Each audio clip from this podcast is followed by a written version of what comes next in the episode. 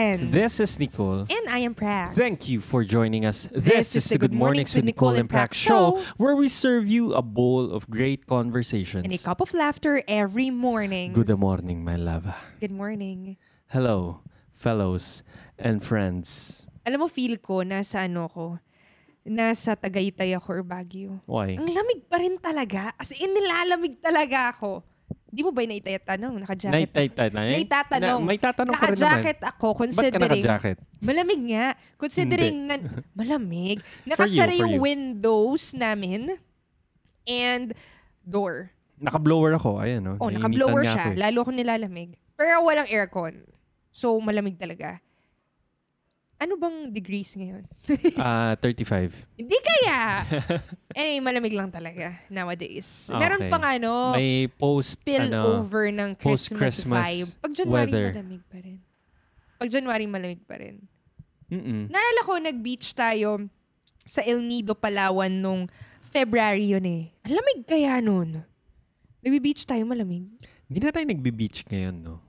Hindi na tayo pumupunta ng mga Palawan, mga Zambales. Beach ba Zambales? Para surf lang yan.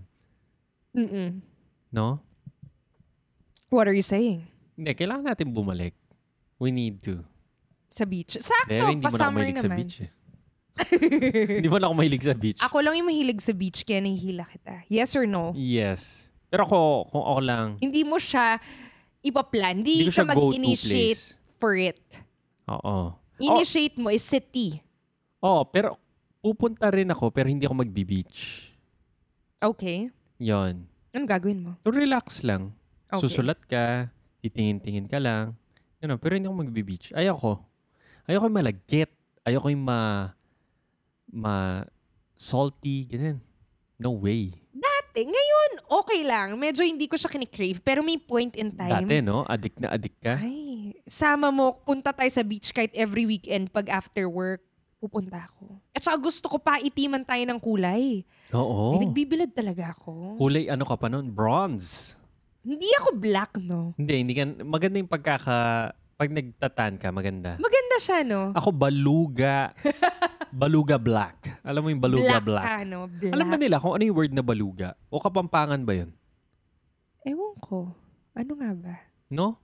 Yun yung indigenous tribe, di ba? Baluga. Ay, tata, hindi baluga. Meron din baluga. Meron ding aita. Ah, really? Magkaiba yun? Alam ko magkaiba yun eh. O Or sila din yun. kapampangan term lang yun? Sila Hindi ko din alam yun. Eh. Baka. So, as in, dark black. Dark Pangit. black. Pangit yung Pangit pagkaka... itim. Yung Parang itim ni Bebe. aita black. Hindi, parang libag black.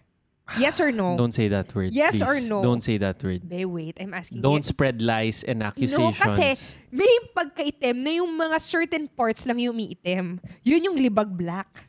Oh, let's let's move on to the topic of the day. And, ay, hindi, sinasabi ko lang, mahilig nga ako na tipong minsan, sa sobrang gusto ko magpaitim, hindi ako umiitim, bibili akong tanning, Ay, maganda yun. Lotion? Actually, yung pinahiram mo sa akin, yung jujuba oil na tanning, Ah, ah. ay, yun yung maganda yung tan ko pag yun yung nilagay ko. ah talaga, so may effect Oo, siya, may no? effect talaga siya. Kailangan may Gold. oil ka. Oo. Yung oil, Ta- Tapos yung iba, di ba sinasabi nila, ginagamit nila yung pale pilsen. tinry ko Ginawa yun. mo rin yun eh. Ay, dahil hindi talaga ako umiitim, gusto, nag-try ako, ang lagkit niya. Malagkit siya, yun lang. Hindi ko siya gusto. Feel ko lalanggamin ako. Eh, di ba nagsa-sunbathe ka sa sand? Hindi ko, ah, di ko siya, di ko siya na-enjoy. Pero feel ko naman, umitim ako konti. Pero, bum- Parang effective naman siya. I think so. Oo. Pero bili ka na lang ng ano, tanning oil or Mas maganda tanning yung tanning lotion. oil. Hindi siya Effective. malagkit. Mabango pa. O yun. And mag bibay talaga ako under the sun. As in, 30 minutes kung kaya 1 hour. Pero alam ko hindi na healthy yun. Pero dahil sa sobrang gusto ko, di ba 30 minutes, pawis na pawis na ako. Yung, ano to, yung pawis mo, tagaktak, pumupunta sa pusod mo. Kahit na, yung nakahiga ka na, tapos may pool of sweat sa pusod mo. sa pusod mo talaga. Totoo, nagiging pond yung pusod ko pag nagsa-sunbathing ako. And kailangan equal pa yan. So, minsan, usually kasi nangyari pag sun, sunbathing pala yung topic. Hindi, gusto ko na i-share. Sunbathing ka. Minsan kasi umiitim yung legs mo more than your chan and yung chest mo. Tama. Kunwari sa leg, sa arms mo naman, mas maitim yung sa may elbow side kaysa dun sa inner side. Kasi yun yung naka-expose sa sun naturally. And yung legs mo naka-expose versus yung chan mo. So, ang mangyayari nun, kung gusto mo siya papantayin, ginagawa ko, tinatakpan ko pa yung legs ko kasi sobrang itim Ah, na okay. ng sarong na alala mo. Tapos, maglo-long sleeves ako para nakatakip yung, anong tawag dito? Yung arms ko. Pero nakalitaw yung upper body and chan ko. Tapos gusto mo may, tapos nakalitaw yung medyo sa bikini mo hanggang um, above the knee. Kasi yun yung, pag naka-shorts ka, nakatakip yun. So, hindi yun umiitim. Para yun yung umitim. Tama. May ganun pala ang face. And yung face mo, syempre, ayaw mo naman sobrang umintemen yung sa sunspots. Tatakpan mo siya ng ng cap. So, ano itsura ko noon? Just imagine. Naka-sunbathing ka, nakatakip. Parang lumilipad na katawan yun. Oo, parang lumilipad na katawan, naka-long sleeves, pero naka... Manananggal. Ah. So, yun lang yung ating... Bakit nga Preamble. pinag- Ayo, kasi gusto Kailangan natin ng mag- preamble na 6 minutes. Kasi nag-warm up tayo. Nagwa-warm up. Di, masaya naman yun para ano. Wala lang, kwentuhan lang. Kwentuhan lang, no? Kwentuhan lang. Ah, Okay, just before we start our show, Yun, before tayo mag-start ng show, kailangan lang namin Hindi kayo pa pala tayo i-remind. nag-start, no? Haba yes. na. Oo, Oh, go. haba. Kailangan lang namin kayo i-remind na if you're an avid listener ng show namin, we would really appreciate it kung ma-share mo to sa isang friend mo. Sa isang friend lang na pwede mo i-message over messenger, sabihin mo, bro, sis, listen to this podcast. It's a new show that I found na they talk about meaningful stuff. Or kung Tagalog naman, Bro, sis, pakinggan mo naman tong show na to. Tingin ko magugustuhan mo. Tagalog kasi ako ngayon eh. Oo. So, yun. So, May time nagpa-podcast ako. May isang podcast. English talaga yun. ay talaga, diretsong English. Diretsong English. no? Pero dito Tagalog ako magsalita. Iba-iba, no? Oo. Okay lang naman. Siguro dapat may episode tayo na English. Kaya-kaya natin. Can we Alam do mo it? dati, may time nung nasa Bali tayo, since normal sa atin na mag-English, and Ayo, kausap oo. natin, kasi ang kausap natin doon lahat Wala tayong English. kausap na Tagalog. Tayong dalawa lang. Tayong dalawa lang. So, Just the two of us. oo, nag-Facebook live tayo as in English. Oo nga, naging Inglesera pala tayo. nun. I mean, hindi ako, hindi ako ganun kagaling. Hindi rin ako well-versed. Pero conversational, I think we can do it. Conversational, even conversational, I would say, average or below average pa ako sa English. I mean, nag-iisip talaga ako. Mas madali yun dati kasi nagsusulat ako. Nagsusulat ako and nagpa-public speaking ako. So feeling ko mas mabilis yung mag-English sa akin. Pero if uh, on the fly, tapos hindi ako nag-articulate madalas ng mga thoughts ko, may hirapan ako ng conversational English. So, yun. Okay. So ano na yung ask? Ay, wait lang. Nawala na ako.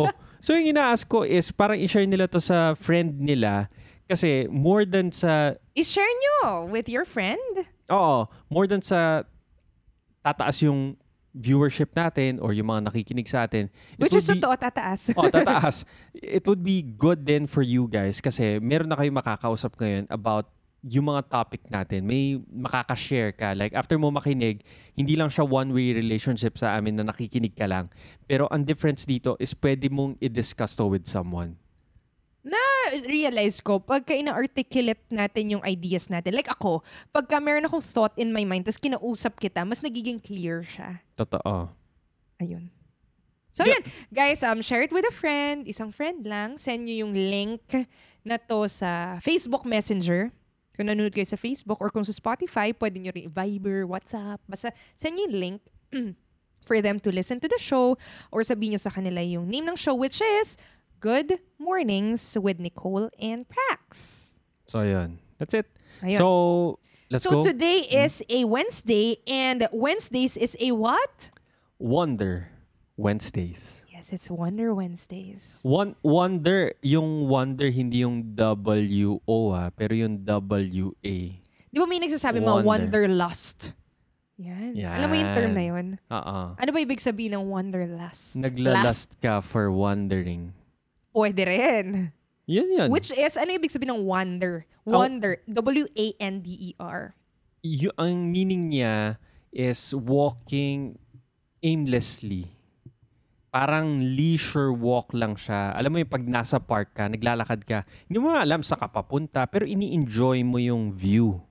And meron kang curiosity to walk kahit di mo alam. Ah, ah. Di ba may, saying, sino to? Si Tolkien ba to? Sa book niya, Lord of the Rings. Ah, talaga? Lord of the Rings Ay, yun. napaka ano ko nun pala, Lord of the Rings. O sabihin ko muna yung quote, baka nakamali naman ako. Oh, go. Not all those who wander are lost. yes. O, di ba? So, hindi lahat na nag-wander, meaning walking aimlessly, nawawala. Kasi pwede Hindi rin- nawawala. Wala sila. Magkaiba yun. Ang nawawala is, ano, Bakit ang interpretation ko is lost, nawawala? Kasi pag nag-wander ka, pwede namang, ay, nag-wander siya, ah, baka nawawala siya, hindi niya lang alam saan ah, siya okay, pupunta. gets, gets, gets. Yun yung tama, gets ko, tama, hindi tama, tama, tama, tama. Mali ako. Okay, so not all those who wander are lost. Hindi dahil wala kang um, Parang pinupuntahan. pinupuntahan, nawawala ka. Pwede rin naman kasing yun talaga yung yun journey talaga mo. yung journey. Meaning yun yung intention mo for that. Meaning to just wander around and see ano bang meron. I mean, what is it all about? Which is related to our Wonder Wonder Wednesdays because every Wednesdays will be giving um, or sharing parang yung mga consumptions namin. Last Wednesday, nag-review tayo about a book. Diba? The Millionaire Fast Fast Lane Lane. by MJ DeMarco. And now naman, we're going to talk about A series sa Netflix which is Metropolis. Yes, ay, ganda no. So, yun. Anyway, uh, ulitin ko lang. Sa Wonder Wednesdays, mag-share kami ng mga stuff na kinonsume namin. Mapa-book yan, mapa-magazine yan, Documentary, mapa-documentary, blog movie, or something na kinonsume natin, na feeling natin, ah, may value to sa mga Listeners natin. listeners natin. Yes. Yun. So, yung i-share natin is yung series nga sa Netflix na Metropolis. Oh my God, ang ganda. Nag, six, six or seven episodes lang yun. Six ata. Nalungkot nga ako na six lang. Pero nung chinek ko, pinublish, pinublish siya. Basta nilaunch siya noong 2015. Matagal na. So, yun na talaga Four siya. years Though, ago. worth it talaga na punuunan siya. So, ano ba yung Metropolis? So, yung Metropolis is a, para siyang documentary about Metropolis. Yung mga places na kinu- tinatawag nating mga uh, seat of, ano man tawag doon? Center of Culture. culture. Ay, ganda. Center of culture. Yan. Yung mga metros sa world. And mga itong, big cities. itong anim na to would be yung first episode is Manhattan. Meron about Rome, London, France, Paris. Paris, France. Isa yun. Ah, Ay, sorry, Paris. ano yung isa? Basta may isa pa. New ah, San Orleans. Francisco. San Francisco. And New Orleans. So, ang ganda kasi, well, nakapunta ako not sa lahat. Actually, dalawa lang napuntahan ko doon. Pero, pag pinanood mo siya, gusto mo siyang puntahan ulit. Wait, saan ka na ba nak- nakapunta? Na gusto mong puntahan ulit? Sa New York and San Francisco. ah, okay. Sa New York, for one time pa lang ako nakapunta. Pero dahil napanood ko yun, gusto ko puntahan ulit. San Francisco parang twice, thrice na ako pumunta. Pero gusto kong puntahan ulit. Because ngayon, naiintindihan ko na bakit siya ganun. Ba't ganun ang isang place? Dahil sa documentary na yun, isi-share nila yung history. So feel ko, Hindi naman lahat ng history, pero parang mga iconic. Ah, ah, yung mga iconic stories ng place. Siguro mag-pinpoint tayo ng isang episode ah, na pwede nating Go. i-share sa Oh, kanila. yung mga naalala mo. Okay, for me is yung recent na pinanood natin is ano ba?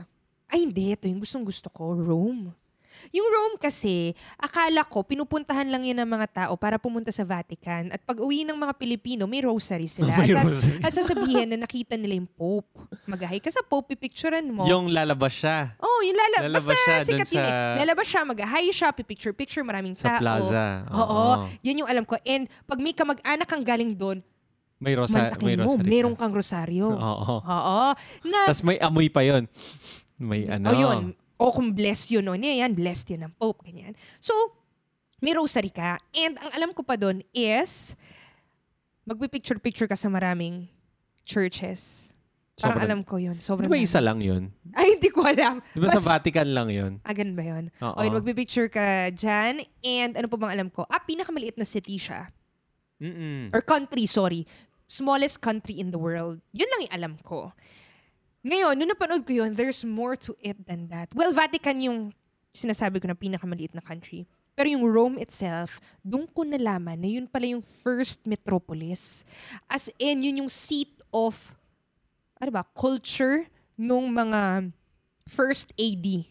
Yung mga one, basta yung mga year natin, dalawang digit pa lang. Ngayon kasi apat na eh. Nasa 2019 na tayo eh. Basta nung mga start pa lang na 69, 80 AD. Hindi naman start pa lang. Siyempre, Ano yun? billion years na ang Earth. Hindi, oo, pero, Pero I yung mean yung calendar culture o year. yung calendar year. Meaning, kung kailan tayo stinart yung concept of that time, yung counting, dun siya nag-start. Ang Rome pala yun. Akalain mo, alam mo ba yun? Hindi. Akala ko nga, no, sinabi mo nga yan, sabi ko, akala ko ah, Greece. Akala ko sa Greek. Hindi, Rome times. siya. Or baka sa Greece ang philosophy. Baka. Oo, di ba? Yun yung parang nagbubrew pa lang yung mga thinking natin. Tapos si Rome, parang siya yung nag-apply nun. Tapos nilagyan niya ng politics, nilagyan niya. I mean, pero may politics na rin sa Greece dati. Ayan. O yun. So, ang ganda lang na malaman na dun pala nag-start yung culture. And then, for example, saan pa ba yung napanood natin? Ako, ang gusto ko is yung sa New York. Ang pinakauna is, ang maganda rin sa Metropolis, ipapakita nila sa'yo kung paano nag-start yung isang city. Papakita niya sa'yo na, let's say, yung New York dati, walang-wala yan. Wala namang kwenta yan eh. Parang marshland yan, ah, nakapalibot yung mga river dyan.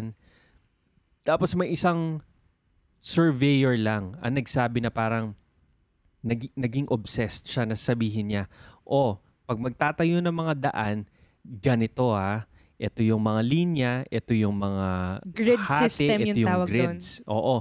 Since civil engineer ako and may subject ako na surveying, natuwa ako nung nakita ko yun na parang, ah, ito yung tamang application ng urban planning. Kasi kung titignan mo yung, nagstay tayo sa Baguio, ewan ko ba yun, last two years ago, then pumunta ta- ah, nagstay tayo sa Forest Lodge. Doon sa Forest Lodge, meron silang parang magazine doon. And papakita yung yung parang urban plan ng Camp John Hay. Ang nag-design ng Camp John Hay is si Sino? Hindi ko kilala. Di ba si John Hay? Okay. Hindi ko alam. Hindi ko maalala, pero Oh. isa siyang architect na sobrang kilala. Parang world-class architect siya. And yung guy na nag na nag-design ng ah, Camp John Hay, dinesign na rin niya yung Baguio. And after nun, dinesign niya yung Manila. And alam ko, nag-design din siya sa US. Isang sikat na city. Now, kung titignan mo yun, ah, same sa New York, dinesign nila. Ang difference lang nito, sinundan nila. Na up until ngayon, may kita mo pa rin yung yung staka, yung tinatawag nila survey na staka is yung parang sinestake nila sa ground na point. Na up until ngayon, yung nag-iisang staka na yun, nag-e-exist pa rin nasa Central Park. So, may kita mo yun na Yung parang... tinira na lang isa, no? Oo, yung tinira nilang isa na pag pupunta ka doon, may gets mo na ah, kaya maganda yung pagkaka-layout nito dahil lang sa nag-iisang surveyor na to na nung wala pa, na-envision na niya na ganito yung pagkakaayos ng city na to. So pag pupunta ka doon, may kita mo yon.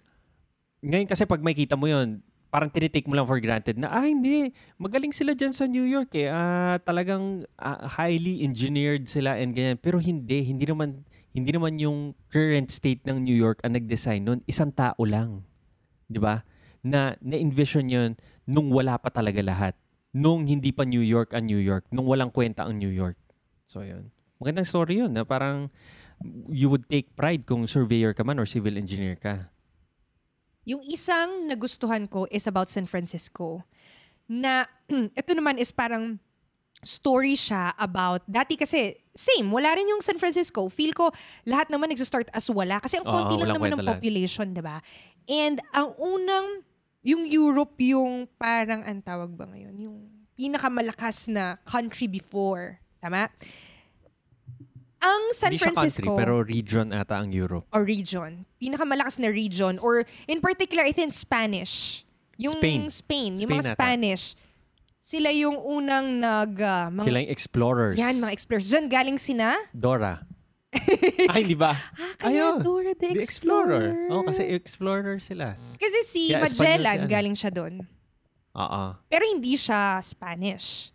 Portuguese, Portuguese siya. siya. Pero pumunta siya doon dahil doon nagte-thrive yung mga fina-fund sila yan para mag-explore. Si Christopher Columbus. Oo, hindi rin siya Spanish. Ano Pero siya? Italian siya. Italian. Pero sa Spain din, yung Spain yung nakakuha, ano yun? Nakakuha nung mga discoveries niya kasi siya yung nag-fund. Kumbaga, siya yung company, ito yung mga employees nila, di ba? Which is the same din sa San Go! Francisco. Hindi naman lahat yun taga San Francisco.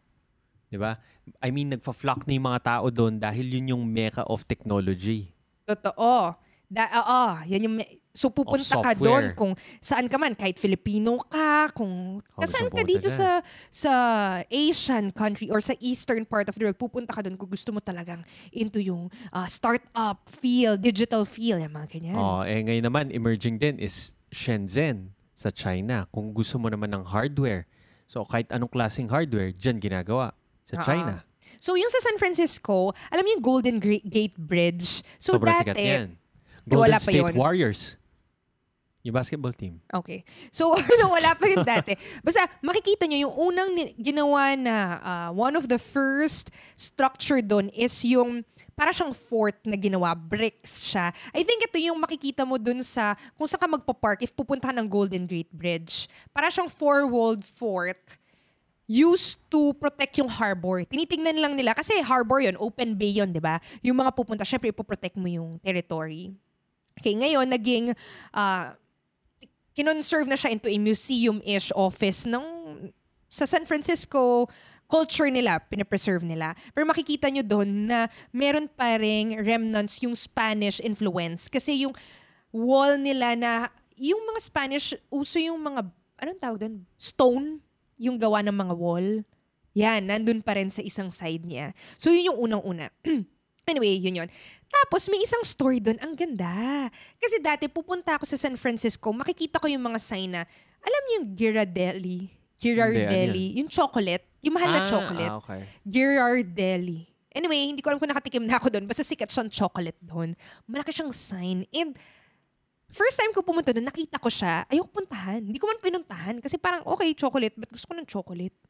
Eh, hindi ko naman gets. Hindi ka na rin mahilig sa chocolate. O hindi rin, mahilig din, pero okay lang. Hindi ako fanatic. Eh, doon ko nalaman na yung mga yun is old rich. Paano sila yumaman? So, ito yung story. Merong isang American na nakadiscover, or hindi naman siya lang yung nakadiscover, nakadiscover ng gold doon sa bay ng San Francisco. As in, maraming gold doon. Yun yung tinatawag na gold rush. May gold rush period sa San Francisco. And, syempre, nakuha niya yon. Ang ginawa niya, pumunta siya dun sa mga ah, center nung mga plaza ba tawag nila dun. Basta kung saan nagkukumpul yung, Oh, kumpul yung plaza. mga tao. Konti pa lang yung mga tao. And sinabi niya, gold, gold. Syempre, lahat ng mga tao, mag-uunahang kunin yung gold. Saan mo nakuha yung gold? Gusto naming magmina dyan or kunin yan para mabenta namin, para yumaman sila. Ang question is, bakit niya i-share yun sa mga tao kung alam niya ngang may gold doon yung source? Ba't hindi na Oh, lang niya baka niya imina? sasabihin yun sa Ba't iba. niya Baka niya i-share. share sa ibang tao? Eh, siya na lang magmina, siya yung magbenta, di ba? Bakit? Okay. Kasi, ang ginawa naman niya, alam niyang magkaka-gold rush kasi may gold, sobrang dami doon. Ang ginawa niya, binili niya lahat ng mining equipments, mga basic lang naman dati, within yung San Francisco area and neighboring areas. And binenta niya yon sa mga taong yon. Kasi, magmimina sila ng gold, kailangan nila ng mga equipments or clothes, etc. Kalimutan ko yung name niya, dapat sinerch ko, pero siya yung naging first millionaire ng Amerika and never getting his hands dirty. Yun yung sabi ng film. Kasi never naman talaga, eh, nagbenta lang siya. So from 50 cents a piece ng equipment, binibenta niya at $15. And bibilin yun. Kasi sure naman na may gold. Yun yung naging millionaires. And dun ki- tinuloy yung kwento na because of the gold rush, ang daming yumaman. Not directly because of yung gold, but because yung opportunity. Diyan na pumapasok si Ghirardelli Chocolate. Pumasok yan dahil maraming yumayaman sa gold. Ginawa niya, hindi pa rin sa gold. Sinatisfy niya yung craving ng mga rich men na yon into getting fine chocolate. Kasi may pambili sila eh. So, ang unang parang beans, parang inimport niya somewhere. Hindi ko alam kung India. Basta inimport niya yung cacao beans na yun. And from there, pinrocess niya and yun yung sinerve niya as chocolate. Imported din yun eh. And then yung next wood na millionaire na shinare is si Levi Strauss. Kasi yung ginawa naman niya, yung mga jeans Oh, na alam natin na mahal, no, brand. ginawa lang yun because ibebenta yun for yung miners as yun yung work jeans, work uniform nila. Na ngayon parang sobrang mahal na for us. Which is the same for Ghirardelli. Mahal niya na chocolate, ba? So, yun yung sobrang, what? May ganun palang gold rush doon na parang gusto ko bumalik ulit to see kung paano nila ginagawa. And then meron din, ang sikat, anong sikat na food sa San Francisco? Wait lang, before yung sikat sige. na food, ngayon, nung sinabi mo sa akin yun, sabi ko, as in, pag pupunta ka na San Francisco, saan ka dapat may picture? Golden Gate Bridge. Yun, Golden Gate Bridge. Pero hindi natin alam, bakit Golden Gate? Hindi naman color gold yung, Oo! yung bridge. Totoo. Ngayon ko lang nag sabi ko, ah, kaya Golden Gate. Meaning, ito yung gateway papunta dun sa gold. Ah, ah. Tama? Kasi papunta dun sa isang side yung gold. Yung eh. gold. Yep. Pero nung tinayo ba yun, may gold pa? Baka wala na, no? Hindi ko alam. Siguro, wala na. Pero parang as heritage or culture nila, kailangan nilang ipangalan na gano'n kasi sila alam pa nila na, ah, dati dito kinukuha yung ginto. And dito kami nag-start as a city. 'Di ba? So, yun. And then, may isa pa. Ano pa sikat na food doon? Pag pupunta ka, ano yung kakainin mo dapat? Lagi. As in, dinadala kami dyan ni Papa nung, nung unang bisita namin sa San Francisco, clam chowder. Na nakaserve sa? Sardo bread. Yun. As so, in, yung lagi. sardo bread na yon sobrang tigas niya and maasim. Hindi ko gets. Hindi ko talaga siya, hindi ko siya masyado bet. Hindi ko siya, Ah, masarap. Ako, sarap na sarap ako ako, hindi doon. ko siya gusto. Anyway, may story siya. At dahil alam ko yung story niya, kahit hindi ko siya trip, gusto ko siyang kainin ulit. Okay, ganyan yan. Ang sardo is, ginawa yan na bread for yung mga workers doon. Parang for the masses. Oo. General public siya. Na ngayon, pag bibilin mo, parang, ay, social. Uh, naka-sardo yung clam chowder mo. Yung clam chowder, hindi ko alam yung kwento. Anyway, sardo na yon hanggang ngayon, since 1849 or 1851, may sikat na nagmamanufacture. Ang pangalan niya is Bodin. B-O-U-D-I-N.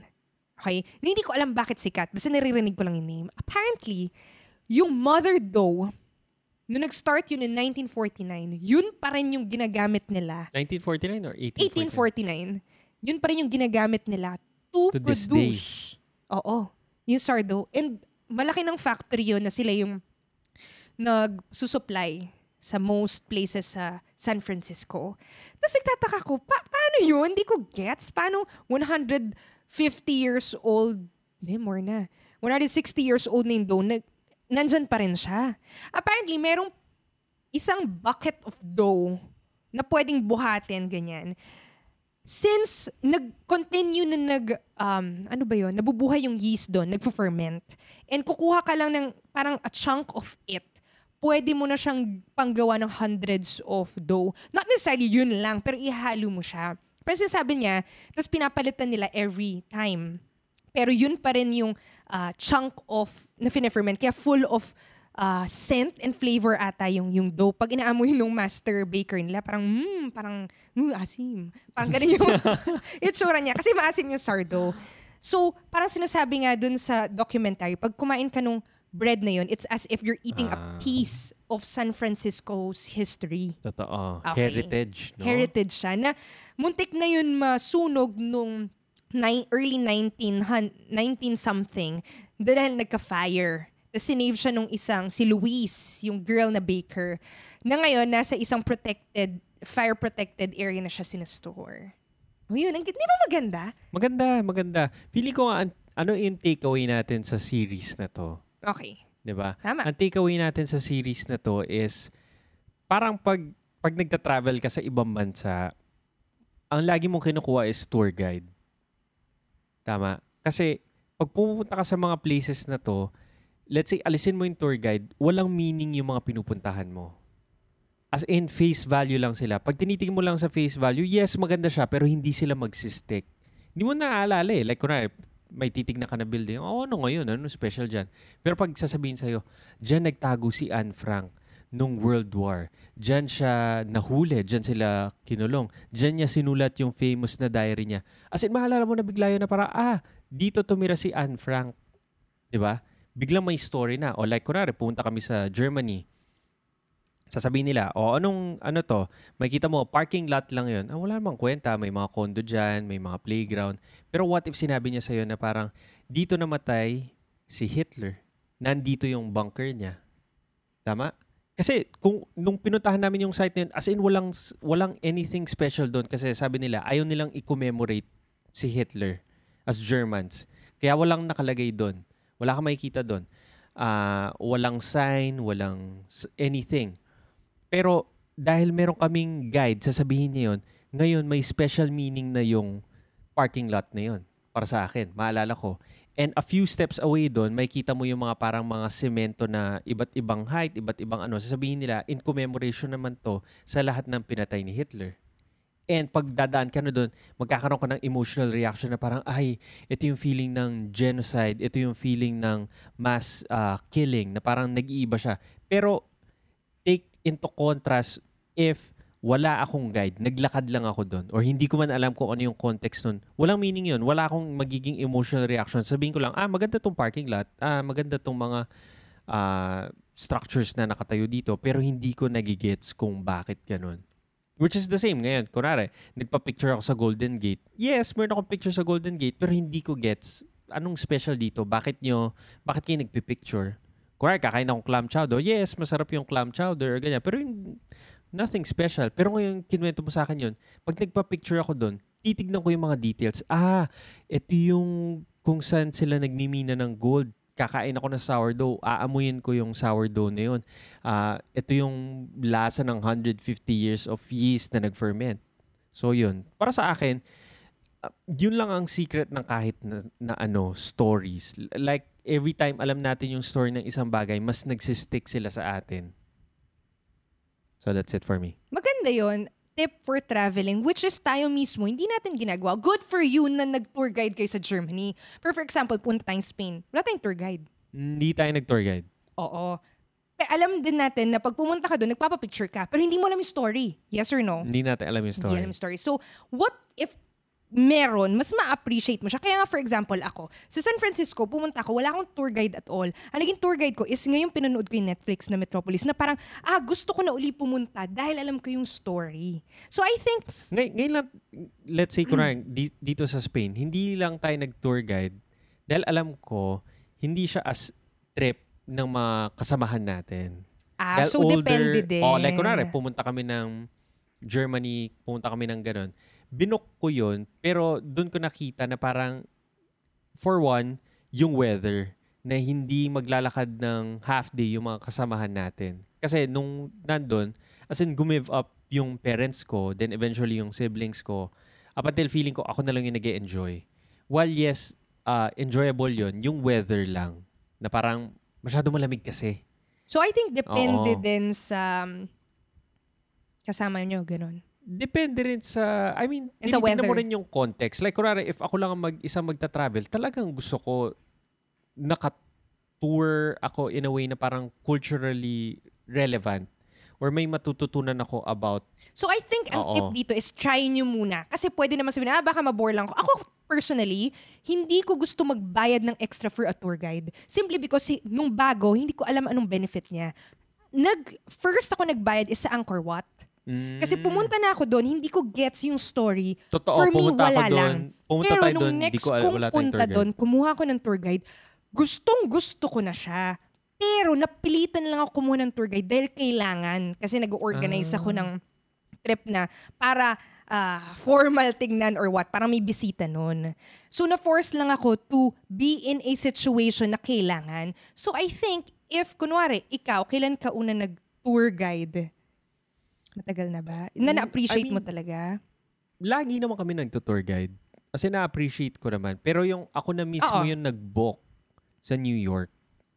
So, yun. Kasi ang dami doon eh. Like mga free walking tours. Ay, oo, may mga free walking tours. Pero, Ay, yun, hindi. mag, Pero bibigay ka lang ng nagbibigay ako. tip. Nagbibigay ako Agree. ng tip. Oh, it's as if yun na yung bayad mo sa kanya. Ayun, so, if magta-travel, try nyo lang kahit one ah, trip lang na may tour kayo and check nyo if magugustuhan nyo. Ah, ayun. Kasi stories nga, very powerful. May mga times na hindi tal- pa rin ako nagtutour guide kasi feel ko mahal. Pero Hindi, after, mahal talaga yung tours. Mahal sila. mahal sila. Oo. Pero kunwari tour guide, di naman lahat mahal. Kunwari free walking tour. Ay, may ginawa Pwede rin pala ako. Nung 2012, nag-solo trip ako sa Malaysia. Yun, ang ginawa ko naman, ang tour guide ko naman is yung book na Lonely Planet. Ngayon kasi hindi na uso yung Lonely Planet, no? Mga Lonely Planet guides. Kasi yon may may map ako. Talagang titignan ko nasan yung north, tapos titignan ko anong street ako. Kaya ngayon, nagtataka bakit marunong ako magbasa ng map. Like, kunwari, pag titignan ko yung Google Maps, alam ko na i-orient mo muna yung north. Yung iba kasi parang susundan lang nila, hindi naman nila tinitignan. Hindi nila alam basahin. So, natutunan ko yun dahil nag, na-navigate ako dati using a traditional map. And merong mga free walking tours sa loob ng Lonely Planet Guide, yung mini booklet na yon. So, ang gagawin mo lang is parang bubuksan mo yon tapos maglalakad ka, tapos magbabasa ka sinasabi niya yung story. So, sa site number one na to, babasahin mo, oh, ito yung lugar kung saan ginawa nila tong ganito. Ito yung birthplace ng ganito, ganito. So, wala nagsasalita, pero nandun siya sa mini booklet mo. So, Ako may isa, kung may free audio tour, yun na appreciate ko nung pumunta kami sa, mm, ang pangalan nun? yung observatory sa LA. Getty Museum ba yun? Ah, Something. Hindi ko matandaan. Basta may free na audio tour kasama na nung pagpasok mo. Pag kumuha ka, ay hindi rin ako okay magbasa, pero hindi ko super fan na nagbabasahin pa isa-isa. Tapos yung nakasulat doon, parang hindi ko siya babasahin. Pero, if nagsasalita siya sa tenga ko, habang nakatingin ako sa painting, yan, usually painting, parang ano ba to? Tapos kailangan mo basahin yung sa gilid. Hindi ko siya babasahin. Pero kung may nagsasalita, na-appreciate ko, nagkukwento sila, tapos i-click mo lang. Yun, pwede din pala yun. May free audio guide, feel ko yun yung cheapest way na makakuha ka ng tour guide. Tapos yung isa is yung walking tours ng mga libre. Magbibigay ka lang ng tip. Kasi group naman kayo, so marami naman magbibigay ng tip. Ginawa namin to sa... Saan ako galing? Kung saan galing sa Benjamin Franklin. Washington? Hindi. Yung, di ba, sa New York. Bago kami ng New York. New Jersey. Hindi. Philadelphia! Ah, Philadelphia. Sa Philly! So, nag-search ako ng walking tour sa Philadelphia. Oh my gosh, ang ganda-ganda. If hindi ako nag-walking tour doon, I don't think ma-appreciate ko yung kwento ng place na yun as much. Nakapunta ka doon sa church kung saan nag sisimba si Benjamin Franklin and yung ibang mga sina Lincoln, yung mga founding fathers ng Amerika. Tapos nandun ka sa seat nila, uupo ka doon parang, oh, dito. Tapos yung king ng, sino ba? Spain? Basta king ng England. Pupunta doon, meron siyang special seat, may special door siya, makikita mo saan siya uupo. Ayun. So, yun, stories. Very powerful yan. Ano pa? Yun, I think, yun lang naman. yun yung takeaway, no? Ah, ang magandang takeaway nga rin is, ba, after nga natin pinanood to, sabi ko, ba't parang di tayo gumawa ng ganitong version pero sa mga big cities natin? Like, kunwari, Makati. May narinig na akong talk dati ni Zubel Ayala. Ang ang dinidiscuss naman niya is about family business pero diniscuss niya rin yung history ng Makati. Kasi for them, yun yung parang nagpalaki talaga sa family nila, sa family business nila. And alam nila yung story. Like, nung binili nila yun, marshland yun. Walang, walang may gustong mag-develop ng lugar na yun. And ang isang parang critical na nagpa-develop nun is yung parang tito nila or something. Basta in-law siya. Hindi siya family talaga. And doon mo makikita na parang ang dami nating mga ganong cities na if makita natin yung heritage, mas ma-appreciate natin sila. Oh, yung vegan. Intramuros. May walking tour sa Intramuros, yung kay Carlos, Ah, kay Carlos Celdran. Celdran. Kaya, mau, kaya lang aalis na siya, mag-Spain na daw siya according sa Facebook feed niya. So, mga last tours na lang niya is January. Sobrang ganda kasi alam mo rin yung story ng Intramuros. Parang pag pupunta ako doon, eh, lit-lit lang, ano ba to? Pero pag nandun siya, oh my gosh, ang ganda na bigla na Oh, Intramuros. mga, mga ganyan na mga cities sa atin na parang feeling natin, hindi rin natin alam kung ano yung heritage nila mismo. Oo, no. So, yun. So yun, check out nyo to begin with yung Metropolis if meron kayong access sa Netflix. Hindi ko alam kung nasa sa YouTube. Sana. Pero nasa Netflix siya. Uh, you can start with yung unang episode nila about Manhattan or kung may favorite city kayo. Alright? That's it for today's episode. Yes. For our... Wonder. Saan ka? Anong araw ka? Oo nga. Wonder for our Wonder Wednesdays. Wednesdays. Alright? Thank you so much, guys, Thanks for so much. listening and see you again on the next episode tomorrow. Babush. Bye.